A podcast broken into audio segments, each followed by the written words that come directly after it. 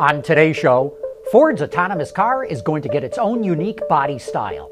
The cost of carbon fiber could get cut in half, and GM's Baojun brand in China already outsells Chevrolet. All that and more coming right up on Autoline Daily.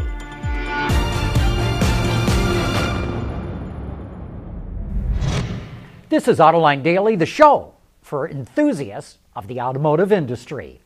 The Ford Motor Company is already working on the production version of the autonomous car it will unveil in 2021 for ride hailing services.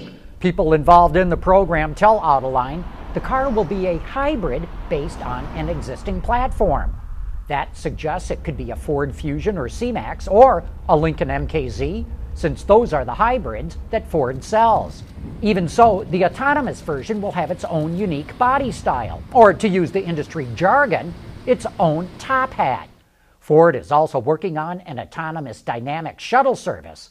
While the people on the program would not say which vehicle would be used, they admitted that a transit van would be perfect for that application. When introducing new technology on a new vehicle, Ford typically uses two separate teams one to develop the technology, the other to develop the vehicle. But for its autonomous car project, Ford is using one co located team in Dearborn, Michigan to ensure that the autonomous technology is fully integrated into the car for Job 1 in 2021. And one reason why automakers are so bullish on autonomy is that the cost is coming down fast, especially for LiDAR.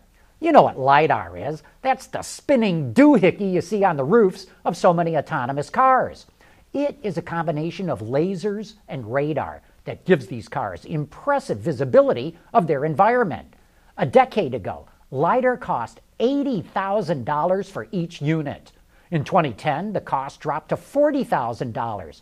Two years ago, Velodyne, one of the major manufacturers of LiDAR systems, introduced a unit that cost $8,000. But the next generation will cost about $250 and be about the size of a fat hockey puck. The cost of sensors and processors needed for autonomous cars are also coming down fast. Give it another decade.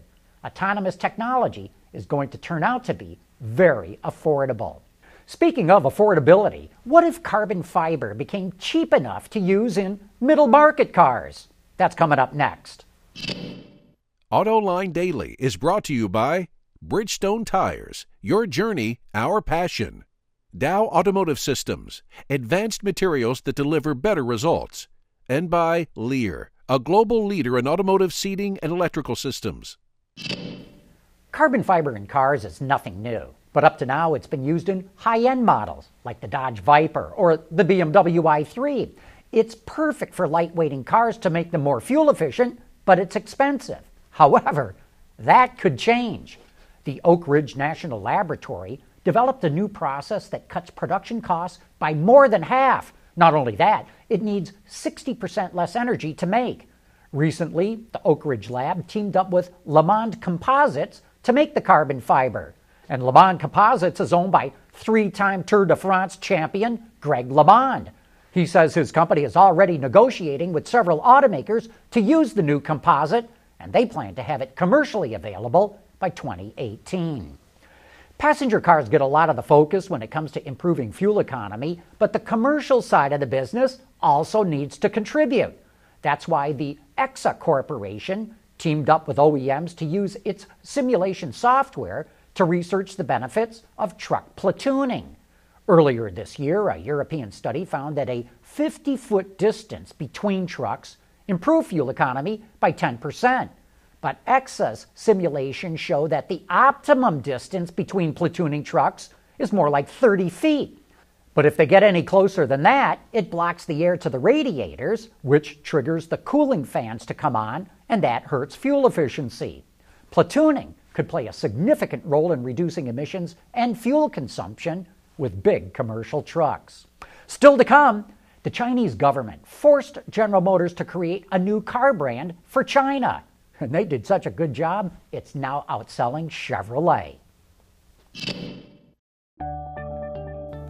Lear Connexus is the new application suite in vehicle connectivity designed to deliver over the air software updates and more from Lear Corporation's e systems, leaders in power and data management. Are you familiar with the top 10 selling brands in China? The data house LMC compiled this very interesting list, which shows that Volkswagen is the most popular brand and by a wide margin. But it's also fascinating to see Buick outselling powerhouses like Toyota and Honda.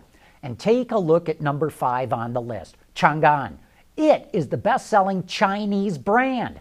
And by the way, Changan is Ford's manufacturing partner in China. You'll also note that Haval is also on the list. That's the brand name used by Great Wall Motor Company, which is China's largest SUV manufacturer and as you all know, SUVs are selling red hot in China. Also, notice Baojun at the bottom of the list. That's the All China brand that General Motors launched a couple of years ago. It's been so successful, it knocked the Chevrolet brand off the top 10 list. I know a lot of you out there are very interested in Elio Motors. Well, on Autoline After Hours later this afternoon, our guest is Jeff Johnston, the Vice President of Engineering for Elio.